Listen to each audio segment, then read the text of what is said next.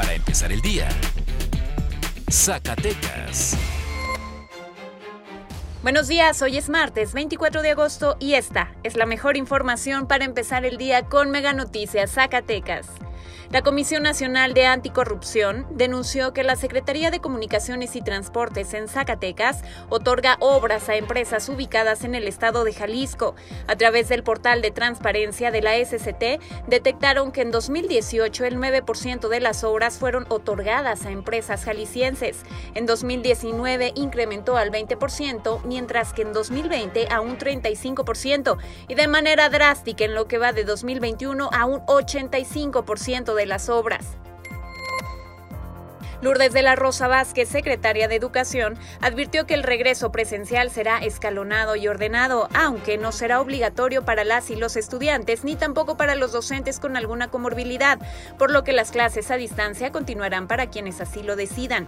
Además, no todas las escuelas tendrán las condiciones para abrir sus aulas, toda vez que deberán contar con una serie de requisitos que permitan cumplir con las disposiciones sanitarias de sana distancia, ventilación, agua potable para el constante lavado de manos, entre otros.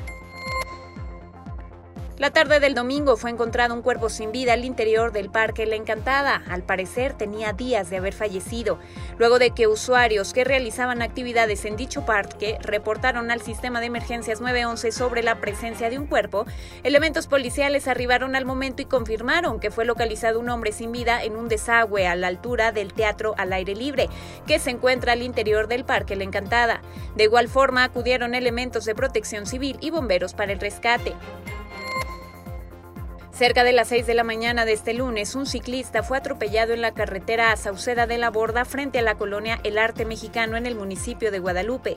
Según testigos, fue un vehículo Jetta que arrastró al ciclista por casi 20 metros para posteriormente darse a la fuga.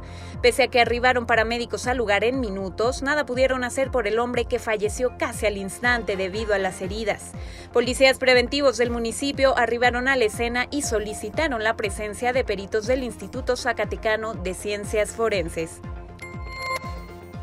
La tarde del domingo, en dos hechos distintos pero simultáneos, una persona quedó herida y dos fueron asesinados a balazos. Un hecho se registró en la comunidad de La Escondida, dejando heridas a tres personas, quienes fueron trasladadas para su atención médica. Al poco tiempo después del primer hecho, se registró un ataque armado en un hotel de la colonia Bellavista, donde sujetos fueron en contra de un hombre y una mujer a quienes les dispararon. Dichos murieron dentro de las instalaciones. De la misma forma, quisieron quemar las instalaciones pero solo quedó en tentativa de incendio. Ahora usted está bien informado con Mega Noticias Zacatecas.